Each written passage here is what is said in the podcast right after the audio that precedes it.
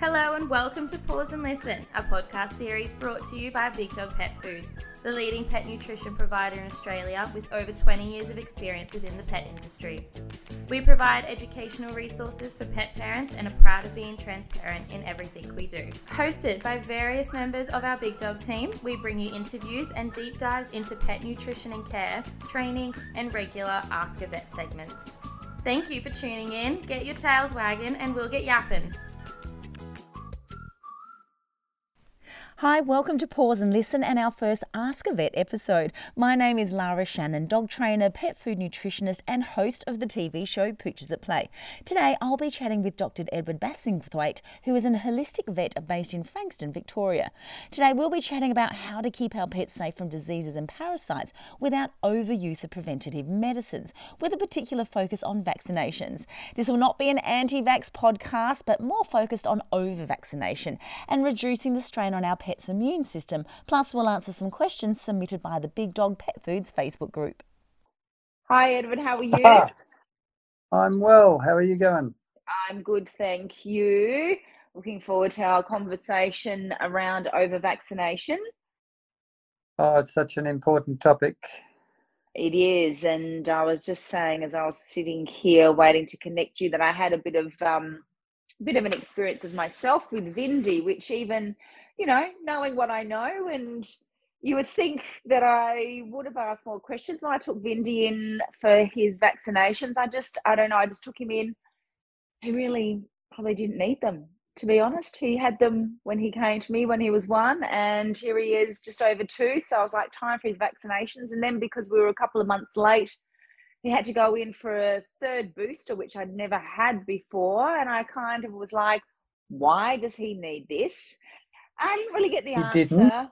And he didn't. That, that, ex, that extra booster thing is, there's no medical justification that I can see for that because if you've got a, a puppy or a kitten older than 16, 16 weeks old that has a C3 or F3 modified live virus vaccine and they respond to the vaccine, which the you know most the vast majority will, yes, then you've got lasting duration of immunity of at least five to seven years, and this is proven by replicated research by Dr. Ronald Schultz.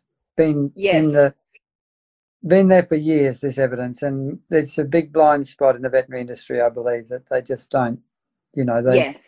jump up and down about holistic vets not having an evidence base, then they seem to ignore this particular evidence base. Makes me a bit grumpy. Yeah, well, it made me a bit grumpy too. And then I was grumpy at myself, of course, because, you know, I should have known better.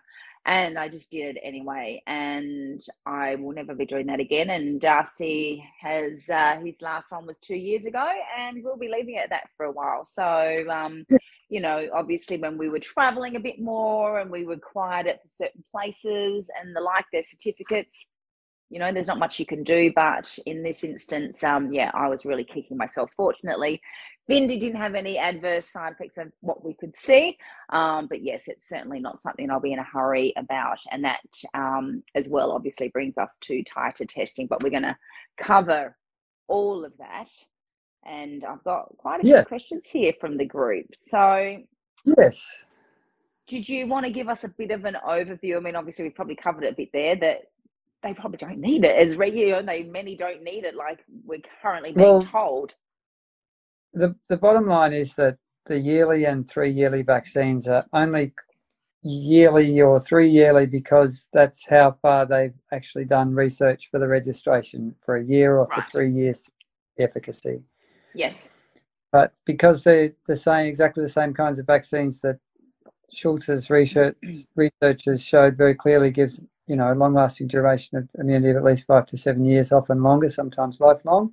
hmm um, we can assume that these so-called yearly and three yearly vaccines give the same sort of level of protection and duration of protection.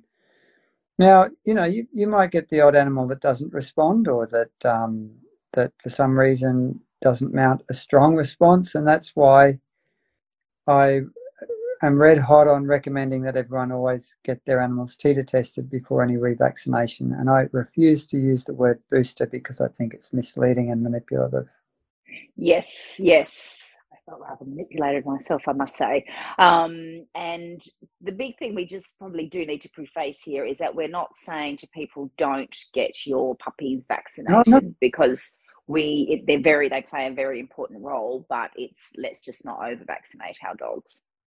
Yeah, um, look, vaccines are, are proven to uh, be very effective at, at protecting against these deadly diseases and you know they're also proven to have a risk attached to them. So my my philosophy is minimum vaccination for maximum protection.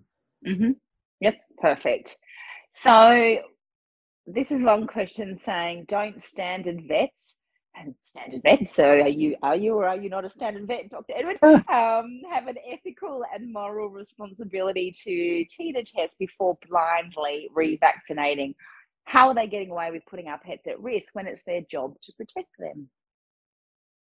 That's a really complex question, and there's a lot of factors at play here. One being that, you know, vets.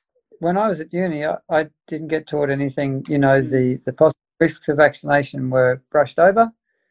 Um, you know, the the benefits were very much focused on. There was really little or no consideration of of the risks risks of these interventions, and um, we just got taught to go out there and vaccinate because that's best practice. And I think vets are still being taught that. Mm. Um, and I didn't get taught anything about Ronald Schultz's research until quite a lot of years later when I went off and got curious and started looking and, you know, glory me. Um, suddenly I realized that mm-hmm. I was vaccinating a lot of animals that didn't need to be revaccinated.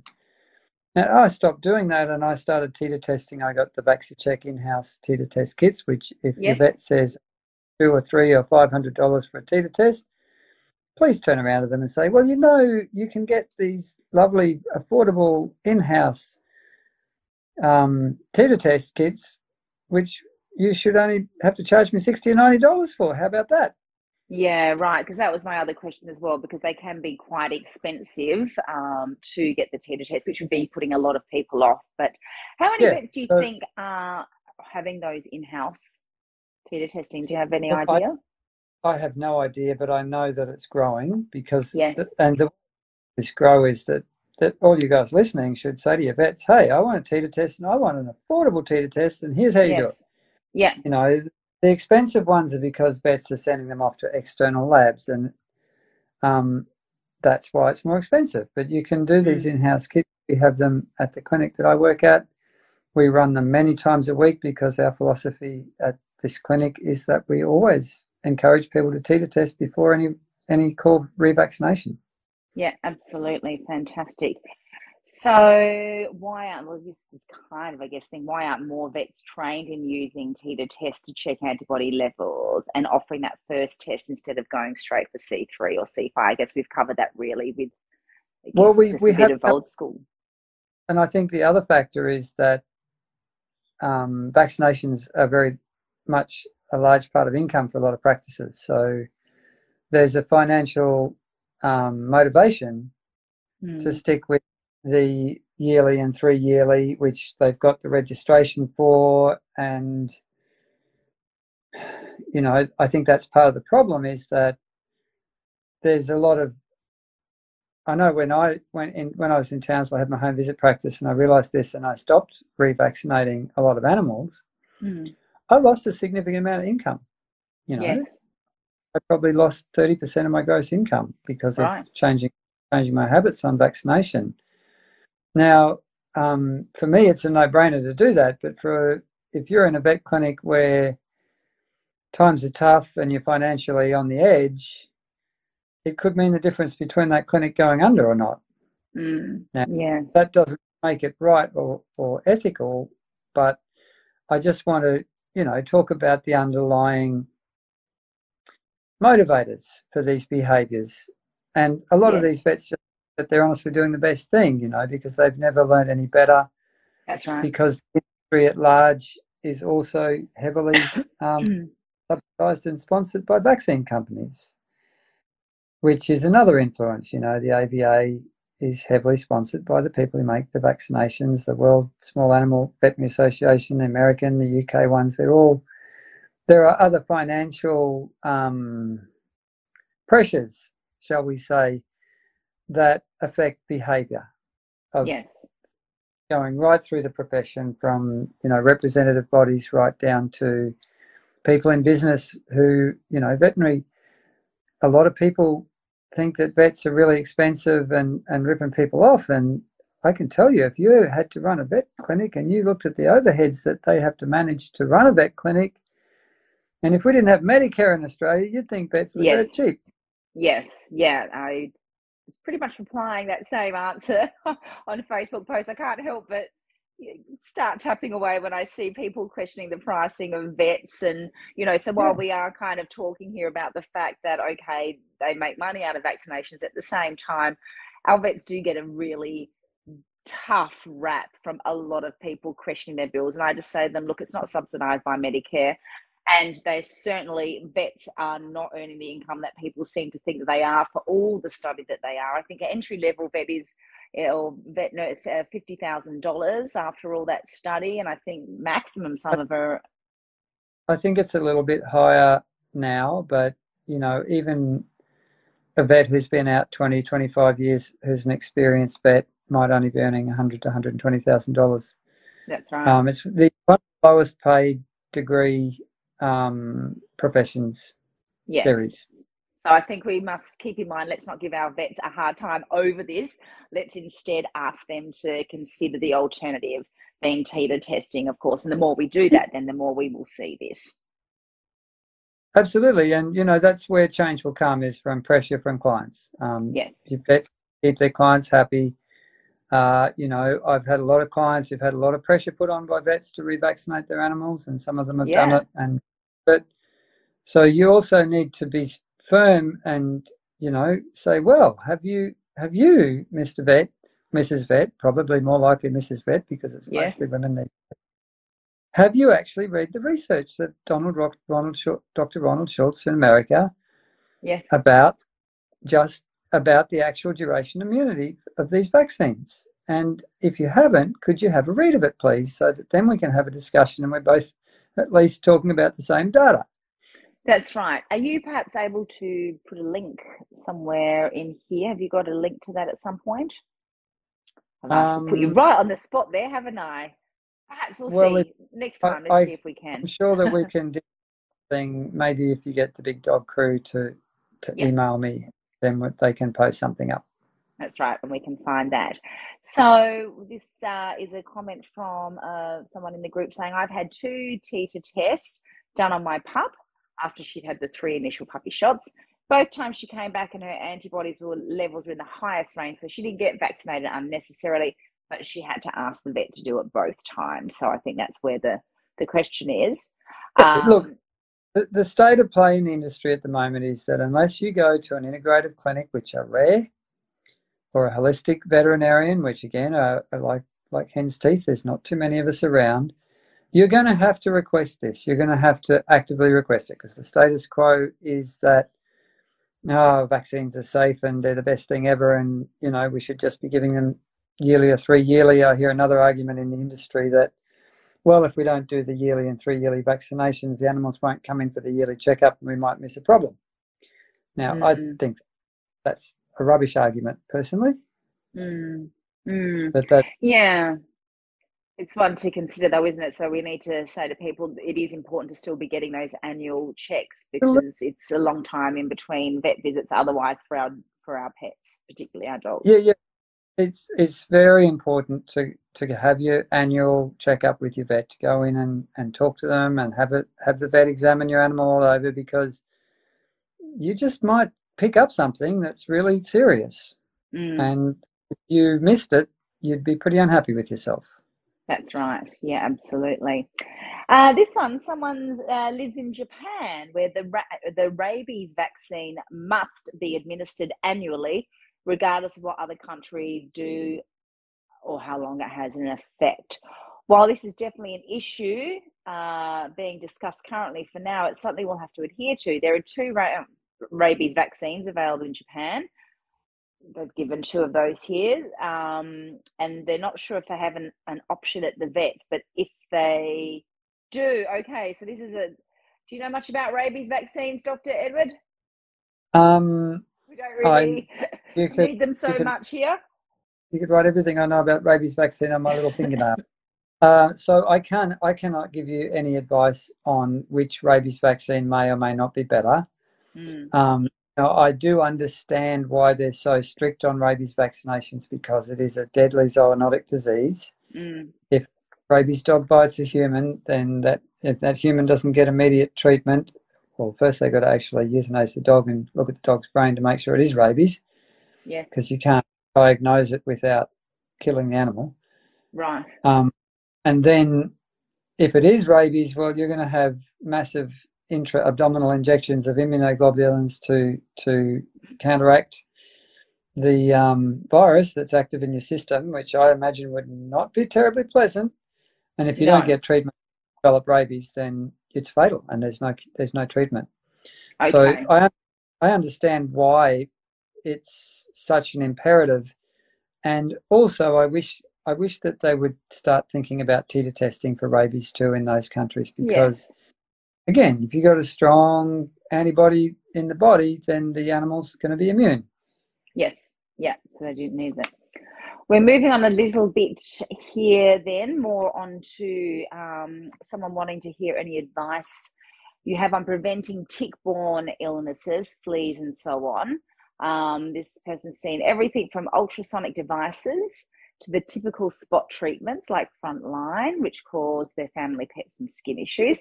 And this person is very confused as to what is most effective but also least harmful. Well, there is an abundance of rock and hard places when we come to this topic. Mm, there is it no, is, isn't it? There's no easy answers that you risk what you decide to do. Um, you know, I'm not a big fan of NexGard or Bravecto, the isoxazoline um, family of parasite prevention, tick and flea prevention. I've seen a lot of anecdotal evidence of animals being severely harmed and injured by those particular compounds. Right. Um, spot ons well, it's not just the active ingredients, but it's the solvents that they're carried in that that worry me with the spot-ons because you've got all these um, interesting chemicals that the the active ingredients are dissolved in that then the solvents dissolve into the fatty layer of the, the sebum that's over the skin and it migrates all over the body. So you've got a double whammy of different kinds of toxic ingredients going in with mm. them. I'm not a big fan of spot-ons. Um, if you're living in a paralysis tick area, it you know which I did. I lived in northern New South Wales for a while, at, near Yucca, near Murwillumbah, which is probably one of the hottest tick areas in Australia, apart from Sydney. Sydney's also pretty feral. Yes, we are doing um, a tick story, paralysis tick in this series. Yeah, yeah, and. Mm what what I ended up doing was actually using an older style um, collar, the Kiltix collar, which is an organophosphate compound. Now that's an old school compound. That is not one of these newer, modern, longer lasting ones. So you have to change the collar, you know, every month or six weeks. Yes. Uh, and that works reasonably well. But if you're in tick area, you need to be checking your animals with your fingertips on every bit of their body and looking in their mouth, mm. um, checking all around their genitalia and back end and in their ears every day. Because yeah. I've seen dogs and cats uh, come down with tick paralysis on all kinds of treatments. You cannot yeah. 100% see that any of these treatments are going to 100% prevent your animal getting ticks. So mm that's that's my recommendation. And what I did with my dogs was to use the Kiltix collars, mostly because if you get an organophosphate toxicity, all you got to do is inject some atropine into them and it's gone. You've, you've got an antidote for that particular toxin going into the animal's body. And, you know, um, we've also got ehrlichiosis, you know, this new disease coming Australia. A story on that as well. Yes, yes. Which is a worry because it also mm. kills dogs. You know, they're talking with that about the recommendation because the, the ticks only really have to attach for a short time to transmit mm. that disease. They're talking about having the collar and the spot and the the yes. um, internal or spot on so that you um, you're then doubling the toxic load for the animals. And again, there's no no real easy answers for this. No. You've got risk on both sides of the equation, um, and you're going to have to make an informed choice on that. I'm actually thinking of doing a little video course about this soon. Yeah, I've just done one about safe disease protection that we launched last week, and yeah, I think another really important topic that people need information so they can make an informed choice. That's right, because that is the the challenge with the ticks as well. Because yeah, nothing is one hundred percent proof, so you need to be mindful of, you know, where you can avoiding places where there might be ticks if you can, you know, bushlands and the like. And as you say, checking your tick, and as, yep. soon as you find something, getting them straight to the vet as well. So well, I think that's the big thing there. Yeah, well, with the paralysis ticks, they generally have to be on the animal for 24 to 48 hours before you get okay. development. So they're not just bite and get sick. They they have to be embedded and engorging and and um, leaking the toxin into the animal's body for some time.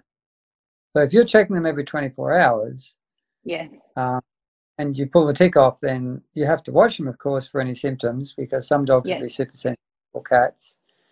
And if you see symptoms, uh, then absolutely go in. But you know, the one one thing, a couple of things to really look out for for ticks is any change in your animal's voice. Right. Is yes. a red hot indicator that there might be a tick on them. Stopping eating, and yes. of course, stumbling, unable to go up and down stairs, all those sort of things are also. And you know, when you check your dog for ticks, um, it might pay to take your collar off I had a yes. friend of mine in northern New, northern New South Wales who lost his dog because there was a tick under the collar, and this dog was checked by three vets and five vet nurses, and they all missed it. The other thing about um, the other thing about ticks is that they have this ability to hide.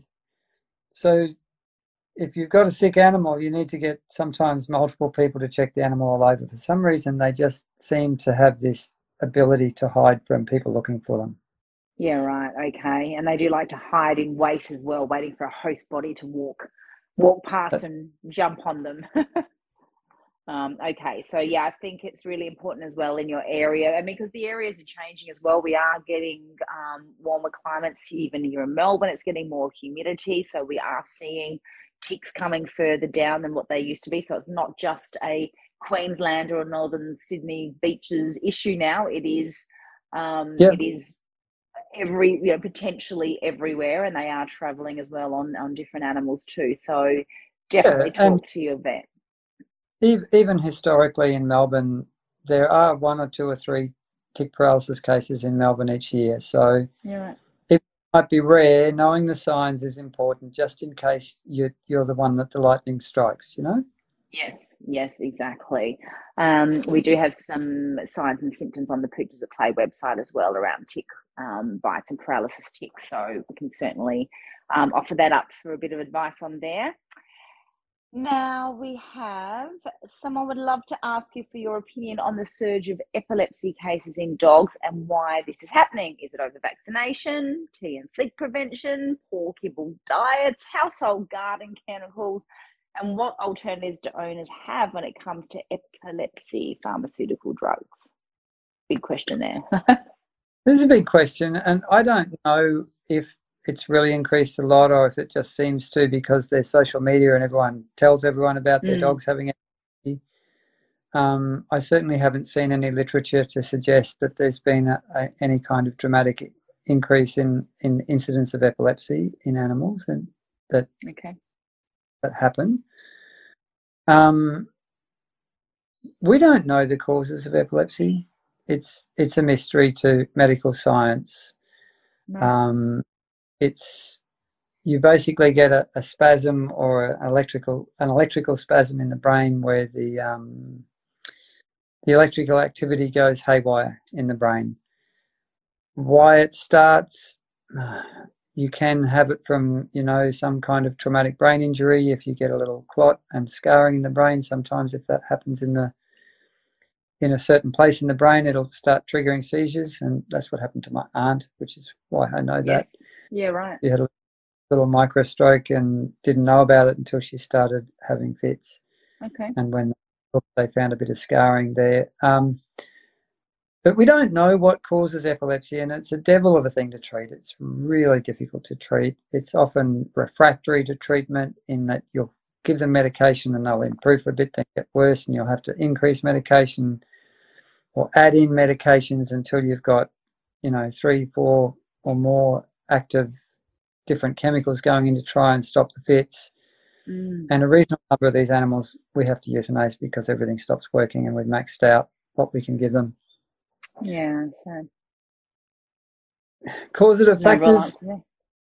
I don't know. Um, I I think you just want to minimize toxic load, um, minimize vaccination without compromising disease protection levels. Mhm. Um, you know, get all the toxic stuff out of your home, get all the artificial fragrances out of your home, all those sort Mm. of things. Healthy diet. The the happier, you know, the more you work on uh, overall vital well-being in your animals, then the less likely that these things will happen. That's right. I think it's about balance, really, isn't it? You know, we, we know that there are some evils in life that, or, you know, and particularly in different tick areas or high flea areas, or whatever, and your dog needs protection or they have to have their vaccination because they go to a doggy daycare, whatever it is. I think it's around, I take this approach with my food and alcohol. It's all about balance. So having a bit of the bad, but balance it mostly with the good. So I don't use any toxic chemicals. I don't use any uh, plug-in smelly things. It's all natural stuff. And I kind of figure that's, you know, getting rid of all the everyday stuff, no perfumes or the natural ones. So that if I would like that glass of wine or that little bit extra, well, I'm kind of balancing it out a little bit more than if I was doing all of that as well as that. Yeah, yeah. Look, pers- I don't actually do alcohol. I don't do coffee anymore.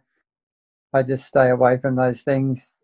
But that's a personal choice, you know. And if, if a little bit, a little bit's not going to harm you too much, and if that's what makes you happy, then that's what makes you happy. Yeah. And then just balancing it out with getting rid of the other stuff in the meantime as well. Yeah, sure. Um, and so same with our pets. And I think that's a big one as well. Some of the easy things that we forget that we can do is getting rid of all those everyday chemicals. I mean, the easy thing to do is to get rid of chemicals in our home. Yeah. Toxic chemicals, cleaning chemicals, as you say, plug in smelly things that are all artificial. Get rid of them. And then you're just Um, reducing so much of that load already. Yeah. So if you if you have any kind of air freshener, ninety nine percent of candles that are scented have artificials in them. hmm Um, if you want to get healthy candles, you'd need to go on somewhere like Etsy and, and look for candles that have got only essential oils to fragrance them. Um, and look, there's stacks of home options now that are that have got no nasties in them. There's it, it used Yeah. to be hard to get stuff, and now there's heaps of companies in that space, which is really encouraging. Yeah, oh, it's everywhere and cheap as well. There's some very cheap ones on the supermarket shelves that have no chemicals and they're cheaper than the chemical laden ones. So, okay, so we've kind of talked around this.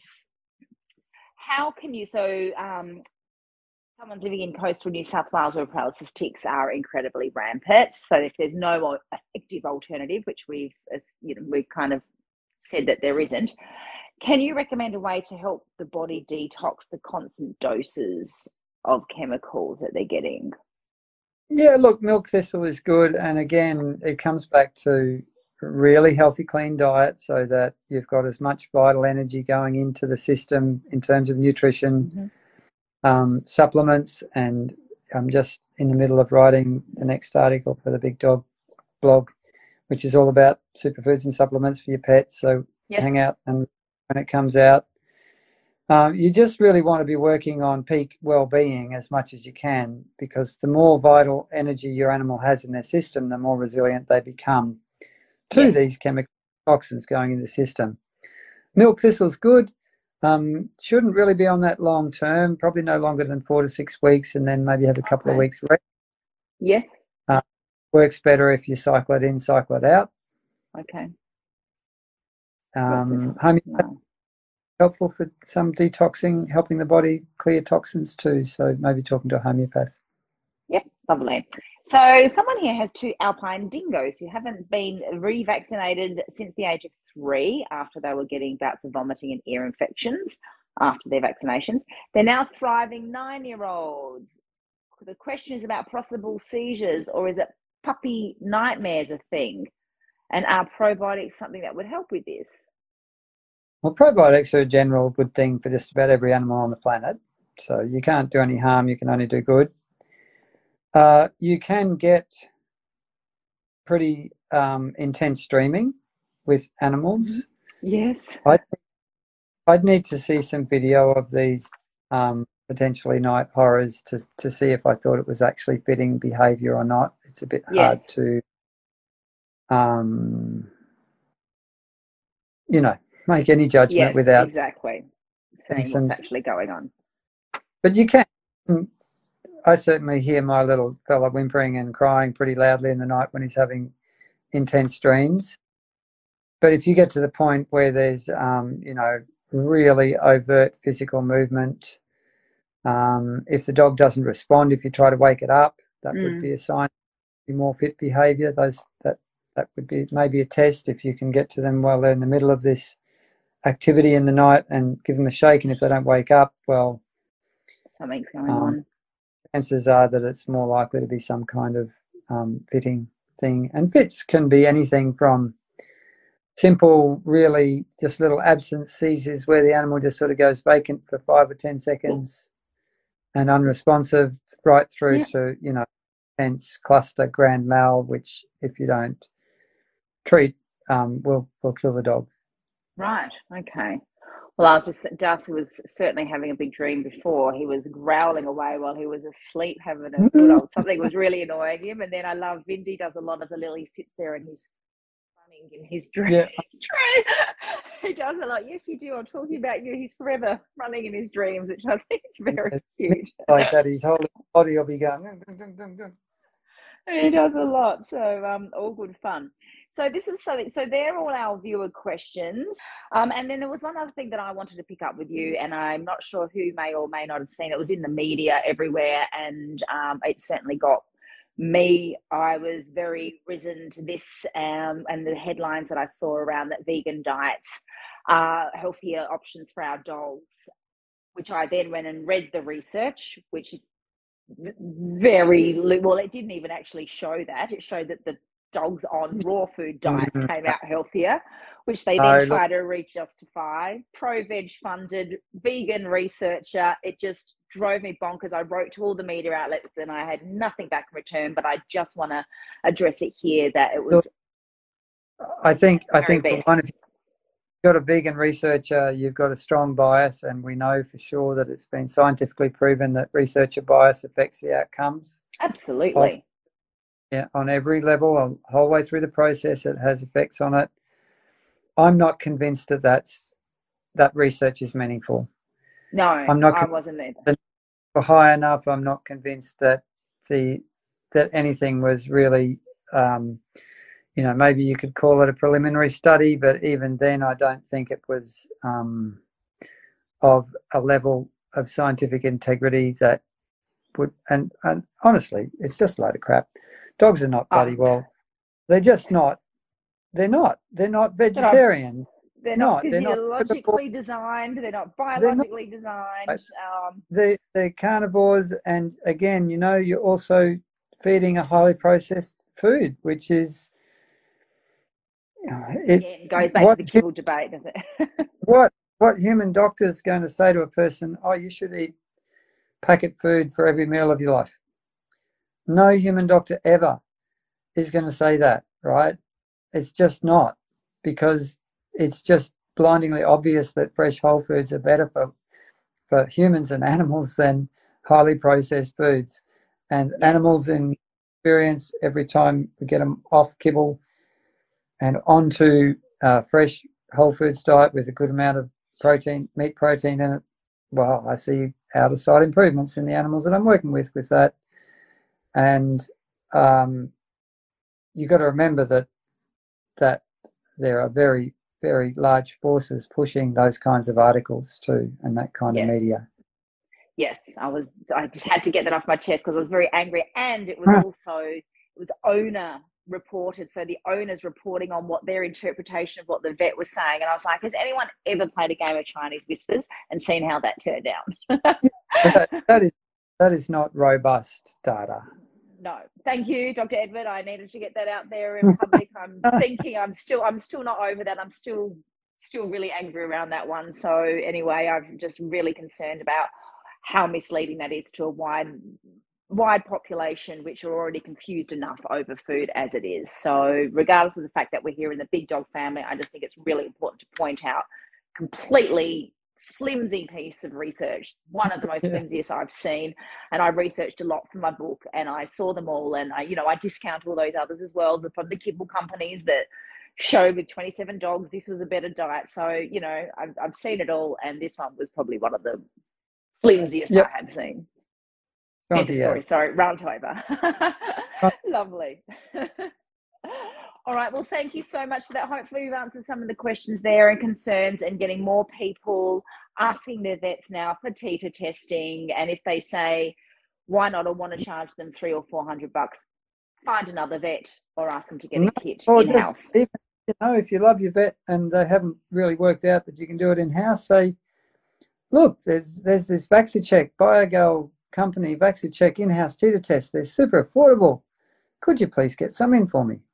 Yeah, beautiful. Beautiful. Lovely. Awesome. Thank you for that. And beautiful. We'll see you again. Thanks, everyone. Thanks, Edward. Thanks.